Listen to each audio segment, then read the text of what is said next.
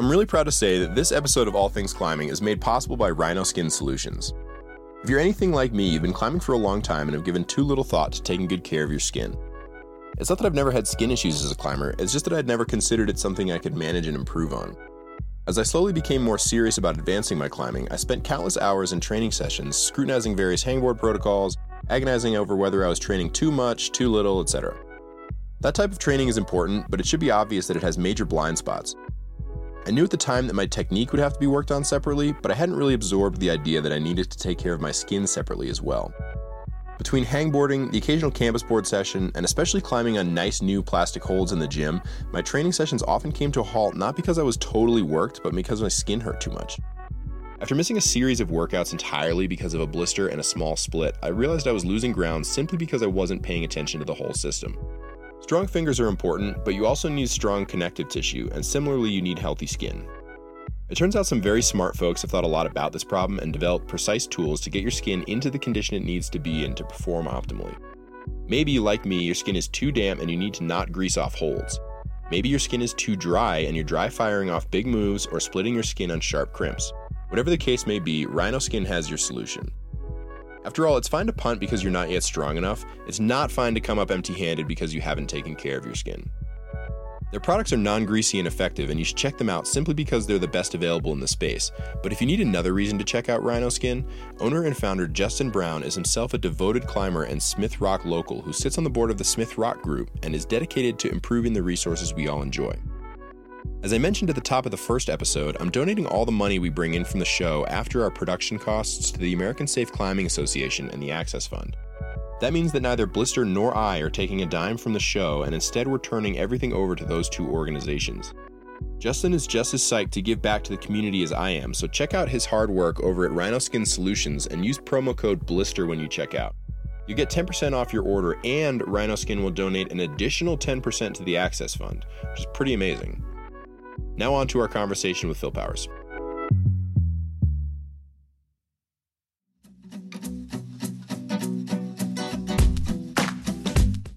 Hey everyone, I'm Dave Alley, and this is All Things Climbing. The American Alpine Club is one of the central institutions in American climbing. Having been around since 1902, it's also one of the oldest.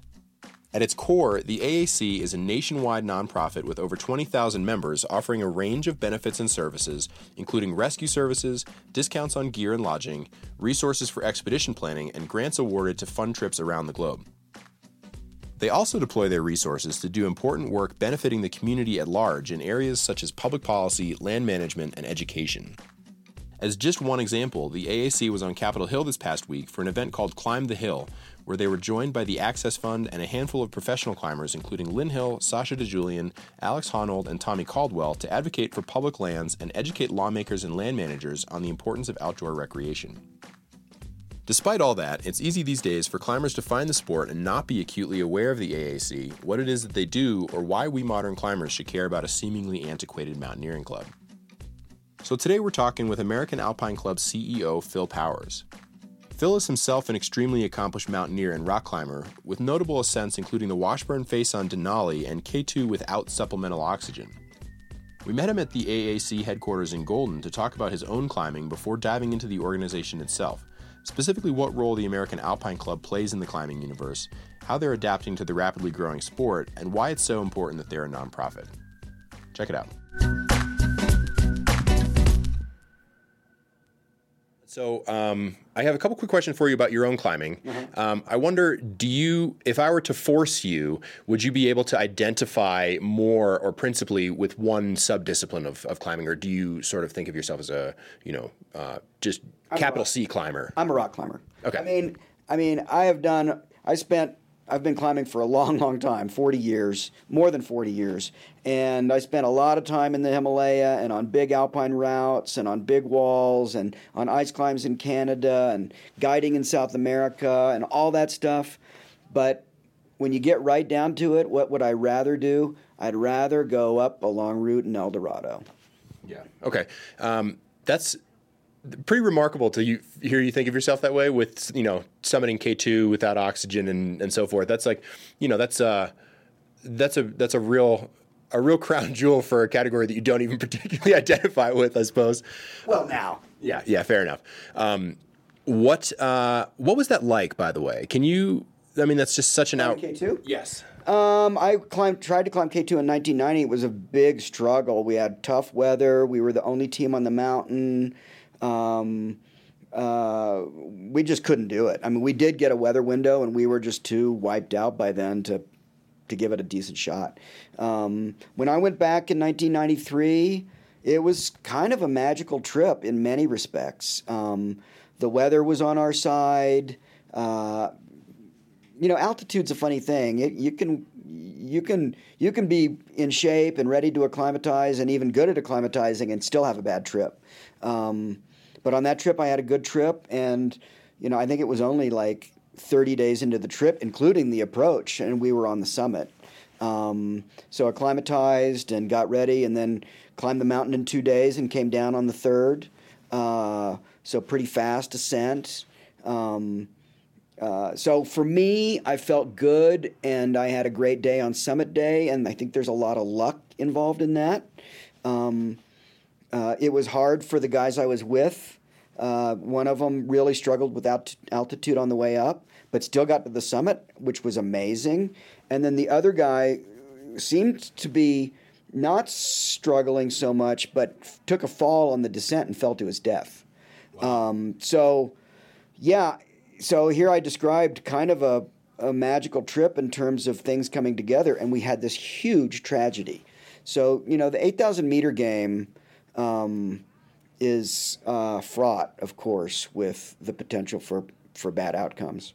Is that something that was more, um, I guess, just a staple of you when you were, you know, a younger, more excited climber, and you've maybe moved away from the more dangerous aspects of climbing, or is that not the case, and you're just out of the Himalaya oh, I'm, I'm uh, less fond of danger than ever. Yeah. Um, uh, I, I, think a lot, you know, a lot of things can contribute to that. I've had my fair share of accidents, and uh, you know, I have a family that depends on me, and I I want to be here for that next mortgage payment. Yeah. Um, but uh, I also think uh, I was never.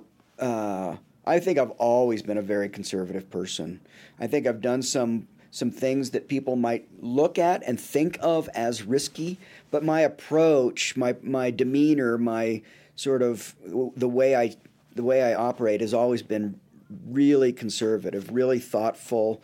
Um, I've I've definitely gotten myself into situations that were outside that envelope, uh, sure. but I wasn't happy there. Right. Yeah. Yeah. Fair enough.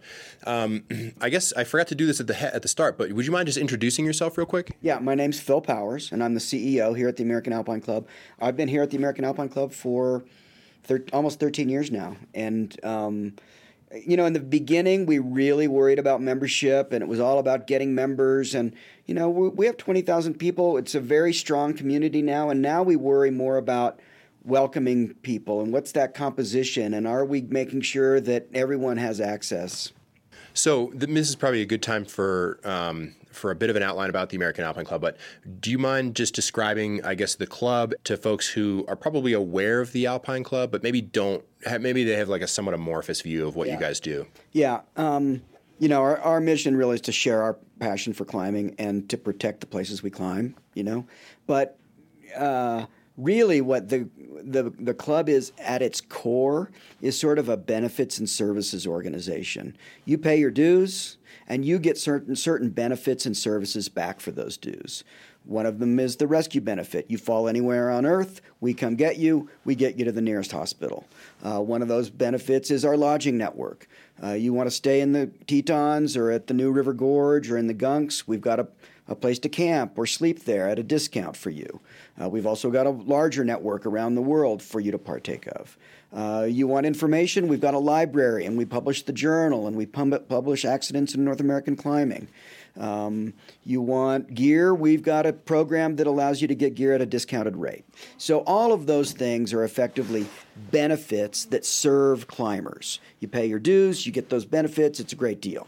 Um, beyond that, is where the mission of the organization really comes to life. So, with that sort of aggregated amount of money and in that aggregated number of people, we can do other great things, mostly in education, policy, and Um, certainly, also in just the building or the the support for a community. Um, we've got about 50 chapters around the country, and they serve as really great social environments for climbers, uh, especially in places where it's not already there because of a climbing gym or crag.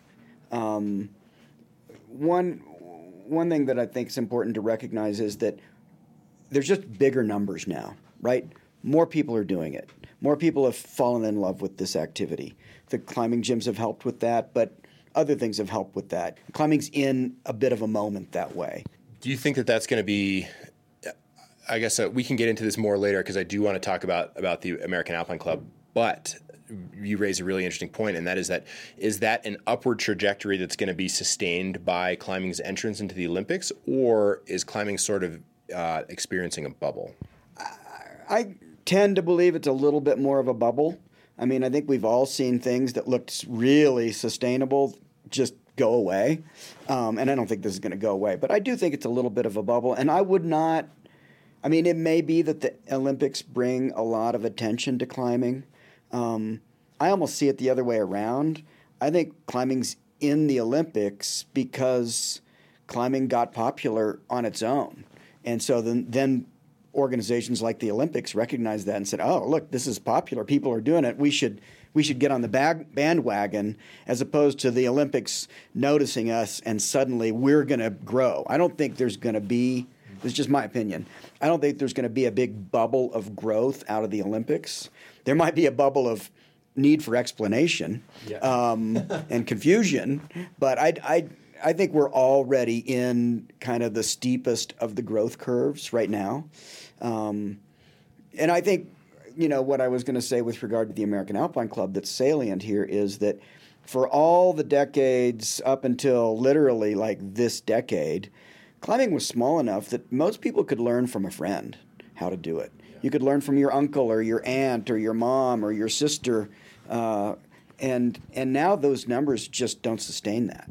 So now, for the first time ever, we really have a responsibility to improve our more formal training. How people learn to climb, whether it's from an amateur organization or a professional organization like a guide service. Uh, we, as the institutions in climbing, owe it to this growth to make sure that we're out there teaching people in enough numbers to meet the need, but also with high enough quality to get people to be safe and competent and comfortable. Yeah, I mean, I think uh, that's extremely, extremely true. You know, with my own experience, not even looking that far back in, into climbing, but you, you know, you mentioned back, let's say, 15 years ago, 20 years ago, you could learn from your friends and all of that stuff it's even I would go even further than that and say you almost had to because mm-hmm. there was so little centralized um, resources, mm-hmm. so few centralized resources, and um, now there's gyms everywhere. And gyms will and gyms will teach you very well to a point, right? Right. Uh, but if you want to go outside to the crag, that's another group of people, like the regional clubs, or you know, and lots of people are doing it. You could learn with the Boy Scouts. Um, but we want to. I think the role that we can play at the American Alpine Club is help those teachers talk to each other, uh, learn the signal systems that each other are using, gain some consistency, and then already now, but over time in the future as well, we're going to start certifying instructors. And and when I say that, I'm sure it sounds scary to people like I just teach climbing and I'm now going to have to go get a certificate. Our goal is to do that in a way that's very attainable not expensive, not onerous, but let's make sure that the people teaching climbing are talking about it with each other and teaching to a certain standard. You know, historically, I think there's a combination of factors the uh, apprenticeship culture, the fact that climbing was more of a fringe thing in the past and in its golden age and that kind of thing but it really fostered this environment of localized climbing cultures around even the US, right? Where things are done quite differently than other places, both in terms of ethic, in terms of fi- approach to fixed hardware. And um, and that you know that that creates just different practices and different opinions and so forth. And and like you mentioned, that sort of that seems like it's very in line with that ethic of personal responsibility. Mm-hmm which I think is one of whether or not climbers think about this uh, acutely or not. That seems like one of the most deeply ingrained cultural things in climbing is like you are ultimately responsible. Yes, You're you are in charge of charge of yourself. You you know it, you can see it in um, the scorn that's heaped upon people who call in rescues unnecessarily. Mm-hmm. Um, I mean, and deservedly so if you're putting other people at risk. But that's just sort of something that we you know we hold really dear, and that that is challenge all that that whole system seems like it's going to be challenged once you have all these people coming in and well so I said a word earlier in re- with regard to education, and that word was consistency, right? So we've talked about personal responsibility, freedom, the sort of counterculture, if you will, that climbing grew up in, and then this need as we go forward for consistency. And you mentioned yourself that we're we're getting to a, a place where we've got a wider variety of people that might be climbing together. Very experienced person with a novice person who's actually very good at climbing. Um, and so you've got this experience gap in terms of your systems knowledge, in, cur- in terms of your safety systems, in terms of your communication skills. And the solution to that often is consistency. If you all do it the same way, then the likelihood of error goes way down. Yeah. But that's counter to a lot of this culture we came from. Exactly. My, you know, you, you and I would agree if I said there's 10 different ways to do that thing. Sure, there are. There are 10 different value, valid ways to build an anchor for this situation. There are more than 10. But there are a few basic premises that we should all adhere to and we should all be able to agree, agree on, and that consistency is starting to become very important in this world of diversity diversity of experience, diversity of geographic location. We travel a lot now. So, you know, there are some dynamics here that are kind of hard for climbing right now. Yeah, extremely. I mean, you know, in the past, because of all the stuff we were just talking about, climbing seems like it's been extremely resistant to that to- kind of like centralized top-down management.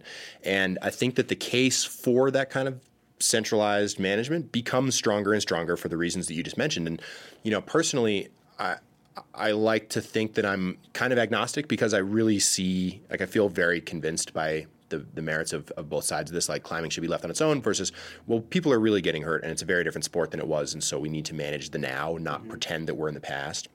I think the trick is to supply what you called top down management, what I might call a little bit of leadership, but to supply that in a, in a truly collaborative fashion, where you don't come in and say my way or the highway. You come in and say, let's get together and let's decide together on some systems that work. Let's decide together on how to teach climbing signals so that someone from New Hampshire can communicate well with someone from California. And but let's not have someone in a vacuum at some on high decide that for us. Let's get everyone together, New Hampshire and California and New Mexico and Maine, and let's talk it through and do it collaboratively, which takes a lot of time and effort, but you end up owning it together. And I think that's where we're at in our education program is really trying to get the people teaching together and everyone's got something to bring to the table. You know, there are tricks of the trade across the country that we can all benefit from. But getting them in the room and having some tough debates, admittedly, uh, and then coming together and say, great, there's 10 ways to do it, but let's do it this way, especially when we're teaching young people or new people, so that we don't confuse each other. Do you see uh, when we were talking a moment ago about the um, the conversations about how to adapt to these changes? Do you see the American Alpine Club as um, chairing that discussion? I guess. I don't know that sharing's the right word. I think we have put some energy into convening, uh, but I think we're part of an ecosystem, really. So we're we're a national organization. There are a number of other great national organizations with missions that are either similar to ours or bump up against ours or touch ours. And I try to we try to get together and make sure that we're working well together. The Access Fund, the AMGA, the the uh, USA Climbing, uh, the Climbing Wall Association. We try to make sure that we're not just operating in a vacuum, that we're talking with each other, so that that ecosystem is meeting the need and not assuming that any one organization is like in charge or meeting the need alone because it is bigger than any one of us. The same's true regionally. I also try to get together with the regional clubs and understand what they're doing and understand what their public policy needs are at the local level but maybe where they don't have as much access at the national level, and we can help in DC or on federal policy, uh, or the Access Fund maybe could help.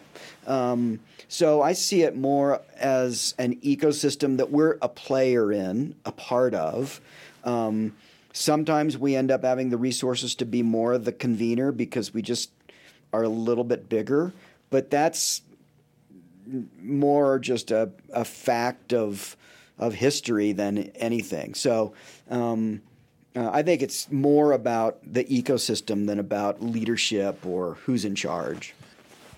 Yeah, and um, and you guys so there's the benefits, and then further beyond that, there's the mission that you mentioned, and and that that latter portion is where I, I, think I imagine I imagine you might run up against some of the other organizations that you talked about, where you like share a boundary with like the Access Fund sure, and so forth. Sure. Take the American Mountain Guides Association for example. There's no organization in the United States running a better education program for mountain guides. Slam dunk, well done, excellent work. But it's aimed at mountain guides. Mountain guides who are going to be capable of taking people into the mountains at a very high level. Very high standard rock climbing or alpine climbing or backcountry skiing. Um, so, though they do a great job, uh, they're not teaching the amateur leaders in the world. So, really, their impact is on a small percentage of the people out there, quote, teaching climbing. So, that's where we try to fill in a gap below. We try to do what we can to help those teachers who are volunteers and and and teaching you know in their local communities uh, on the weekends as amateurs we help them uh, become more consistent so you're right there's a boundary there that is somewhat fungible between the low end of what the amga might choose to do and the upper end we're not anywhere close to that uh, what we, we might choose to do same with the Access Fund. You know, the Access Fund does great public policy work around the nation. Uh, they do excellent work at the local level. They do excellent work on climbing management plans. Uh, and they're our deepest, longest partners in public policy work. Just becomes true, though, that more is better than fewer when it comes to the battles we face, especially in this current administration. Um, and it also becomes true that sometimes slightly different attitudes can be effective. You know, right now the Access Fund is involved in a lawsuit against our uh, uh, the current administration. Um, that's a particular way to to have that conversation. That frees us up to have the conversation in a slightly different way. Um, so we believe uh, that we are better together than having one of us get out of the game. We operate Climb the Hill every year together. We together, and we've added the AMGA as a partner in this.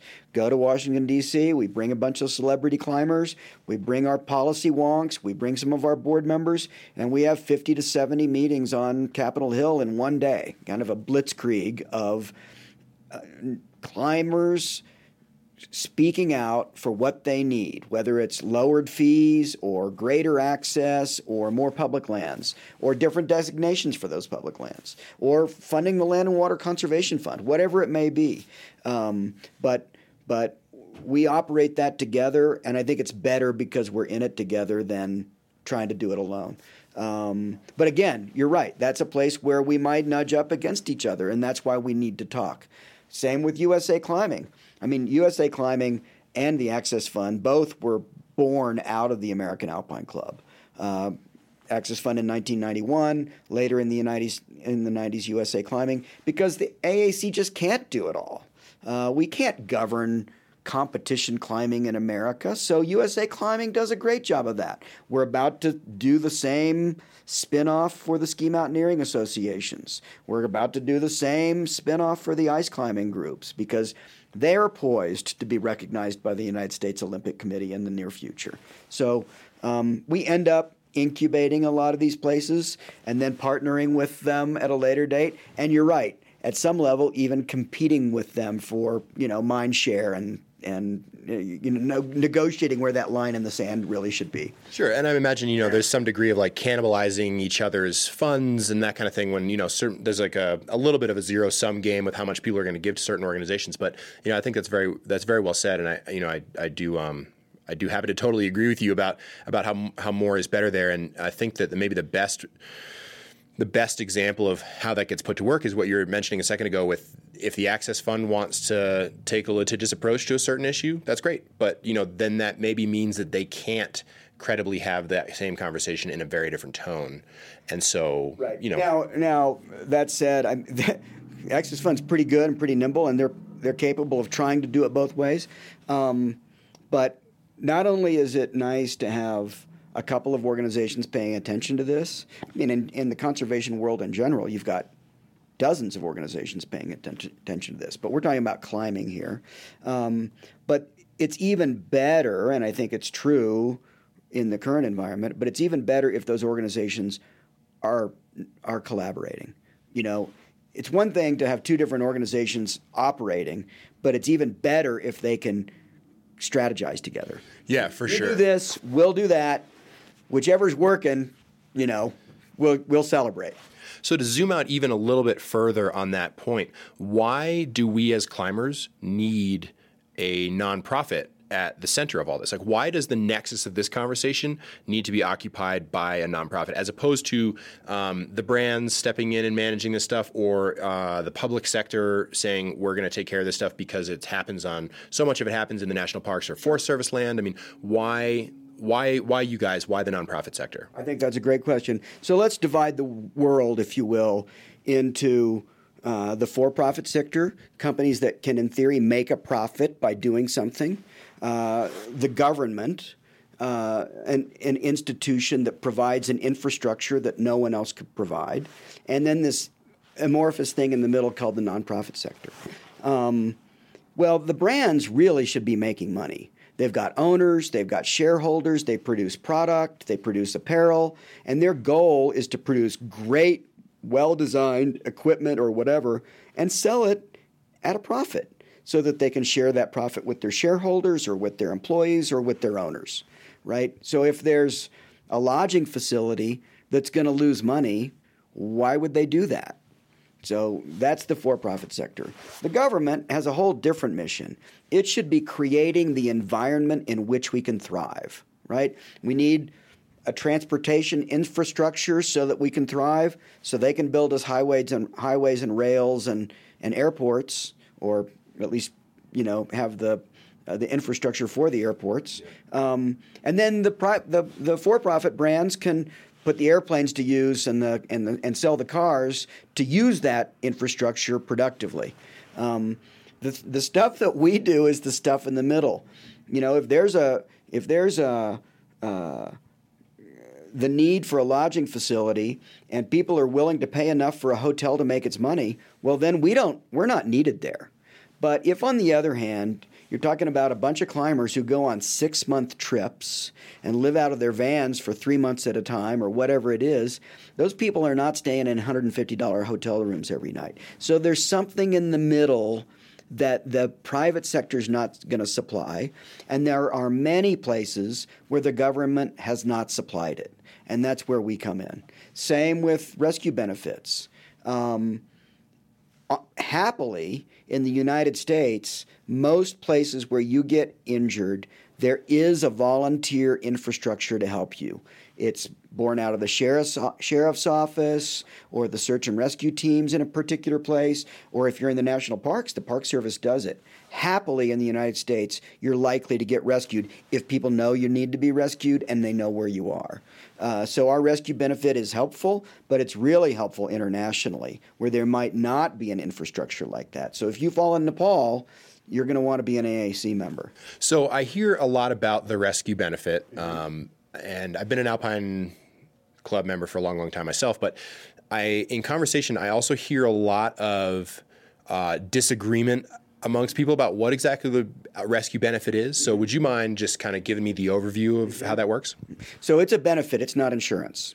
It's a benefit. So, we uh, have a service provider, Global Rescue, and they provide this service to our members for the cost of their dues up to a certain threshold, right? So you make the call, uh, the rescue gets gets delivered to you, um, and our rescue benefit covers the first $7,500 of that bill. Average rescue is about $7,000. So, in most cases, that's going to cover the cost. If it happens up in Clear Creek or, or you know, in Western Canada or uh, a fairly easy to ac- access place in Nepal, that number might cover it. Rescues can be more expensive than that, though. So this rescue benefit covers the first $7,500. If you think you're going to a place where it's likely that those rescues are going to be much more expensive, we suggest that you buy up a better policy from Global Rescue to cover that potential. So if you're going to Antarctica or Tajikistan, uh, where the infrastructure is less available and the rescue, the helicopter could have to travel a lot further and those costs could go way up, we recommend that you think that through and make a good decision. Back to that personal responsibility piece. So does Global Rescue is that are they an independent organization that you sort of Private, private contractor. Okay, uh, and then essentially the one of the benefits from the American Alpine Club membership is basically like their their baseline model It's of below their baseline model. You couldn't get this in the open market. Okay, okay, that makes a lot of sense. Um, and then they operate. Are there places that they do and don't operate? Uh, there are places they're better and less good.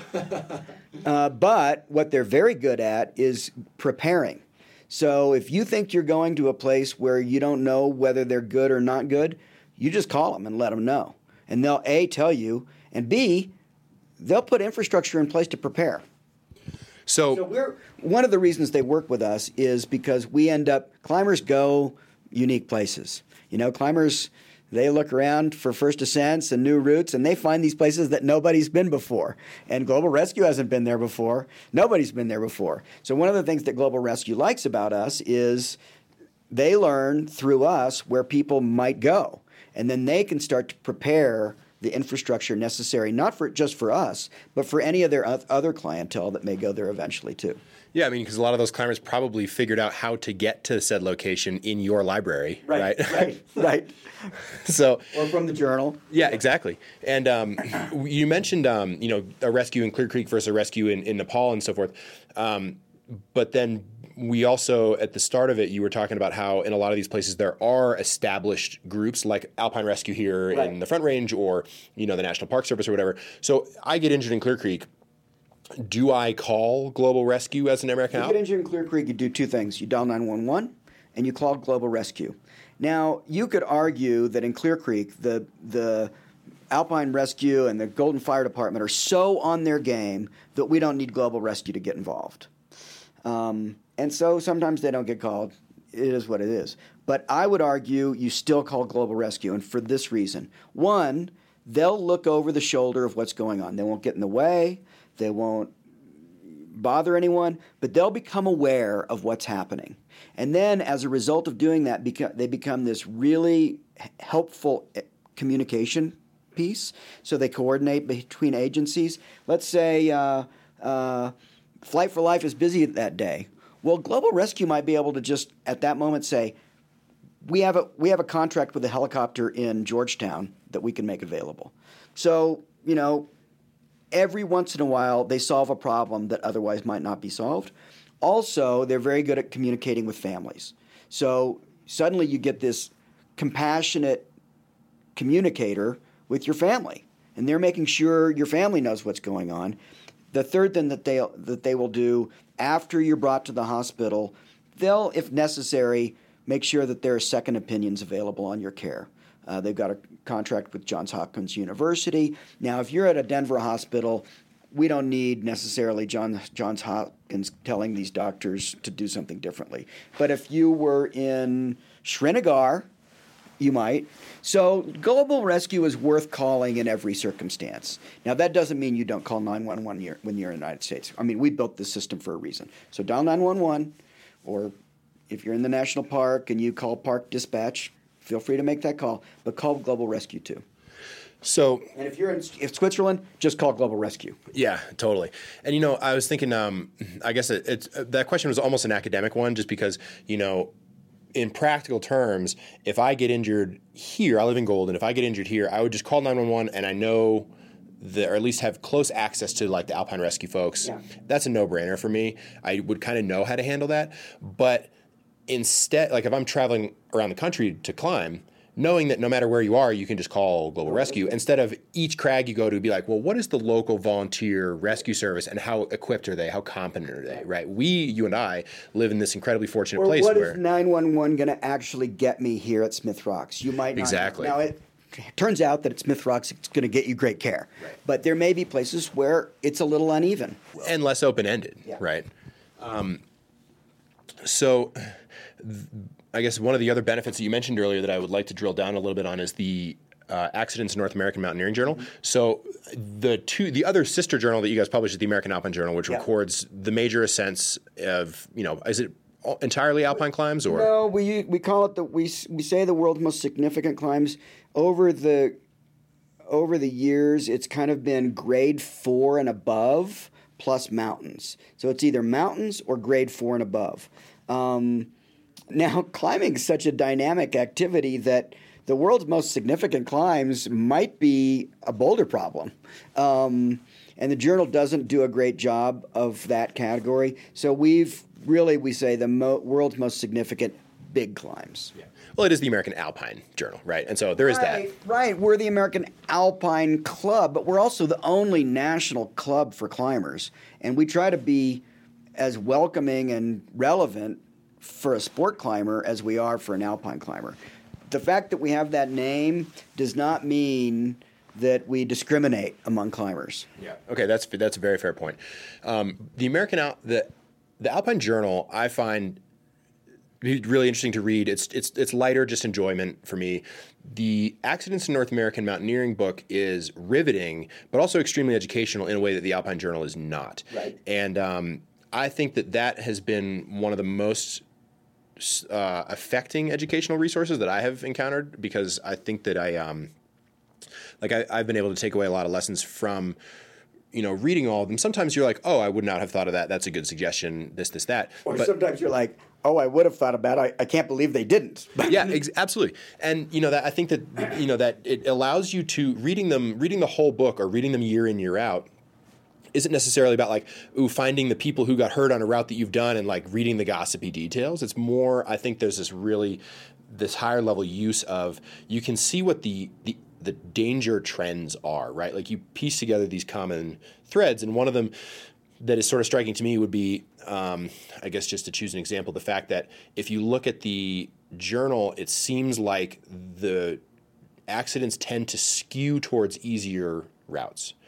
And I don't know if that's necessarily strictly true, but I think it the lesson that I certainly took from that is that complacency is extremely dangerous. Um, but then in addition, climbing much like I guess the rest of life to you know to touch on our previous conversation is that there's such a surviving the learning curve thing where if you can get through to where you fully understand the systems that you routinely use, you're much safer than when you are actively in the learning process.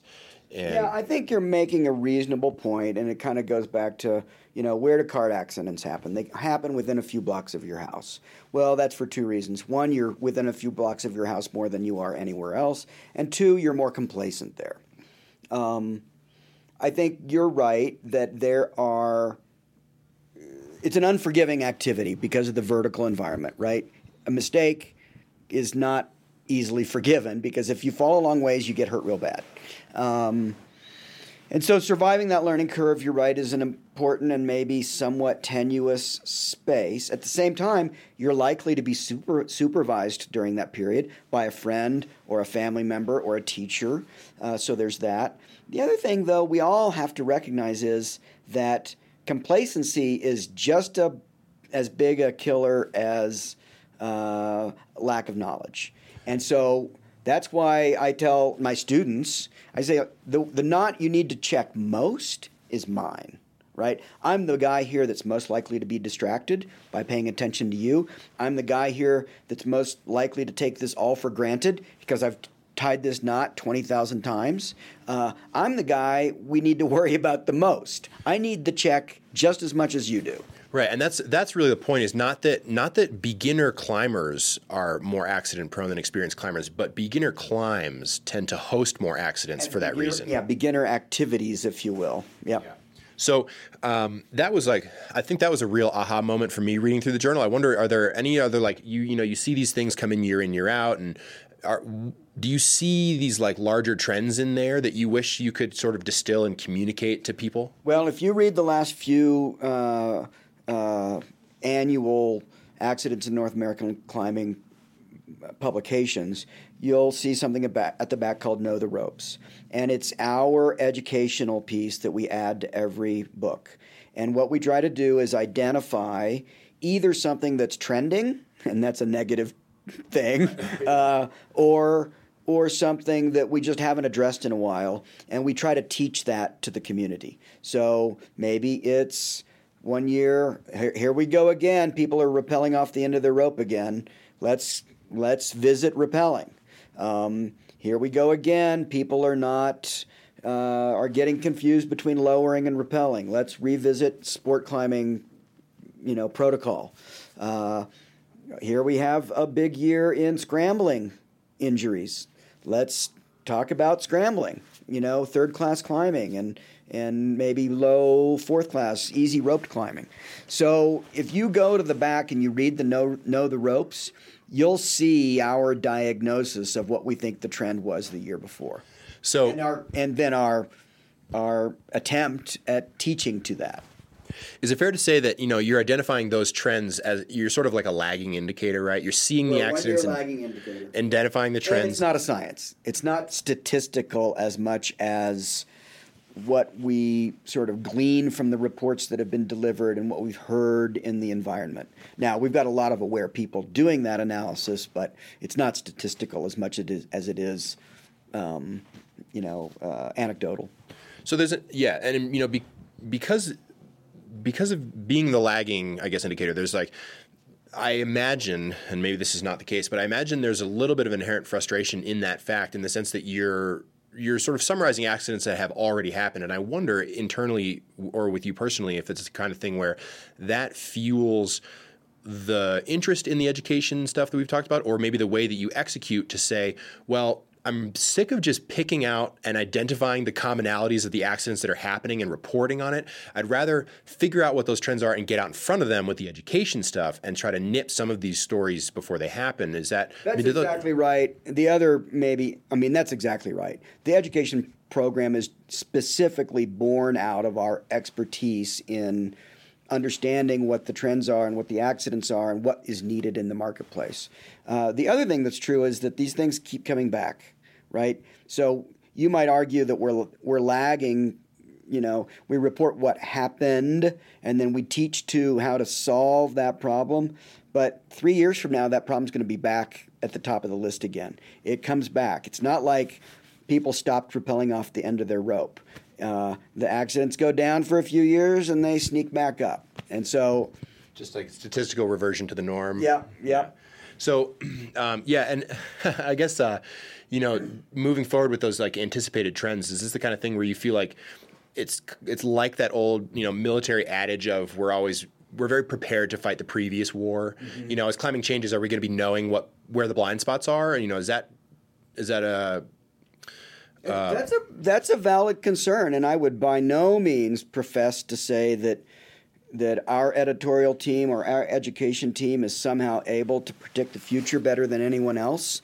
Uh, there are a lot of people out there climbing and inventing new tools and inventing new techniques. Um, uh, you know, I don't. I don't expect a bunch of people to take up free soloing because Alex Honnold's really cool. Um, but I could be I don't either. wrong. I could be wrong. Um, I think you know it's interesting. We we just gave Alex Honnold our award for climbing achievement, the Underhill Award, and it was a really interesting conversation because, uh, you know, soloing gone awry is an ugly thing. Um, rescuers have to get involved, and people have to clean up the mess, and it's not really soloing, right? There's more people involved. Your family's involved. Uh, uh, and and happily that has not been the case with Alex at all, and nor do I think it ever will be. I really have a high regard for the guy. But it was an interesting conversation when we chose to give him that award. And we gave him that award because he very much deserved it and because it was achievement that we could hardly even imagine. But at the same time, let me be clear we believe in partnership. There is a real value in being out there with someone else who can help you think through a problem, who can give you a belay, who can check your knot. So while on the one hand we're willing to acknowledge that this is a special, amazing circumstance and we can honor it, we still, on the other hand, would say, honestly, we believe in, in partnership.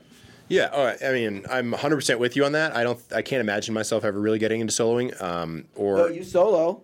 I do. I soloed up the steps to my office. Uh, it's, it's, true, and you know, in alpine climbing and so forth, you know, you solo easy terrain all the time.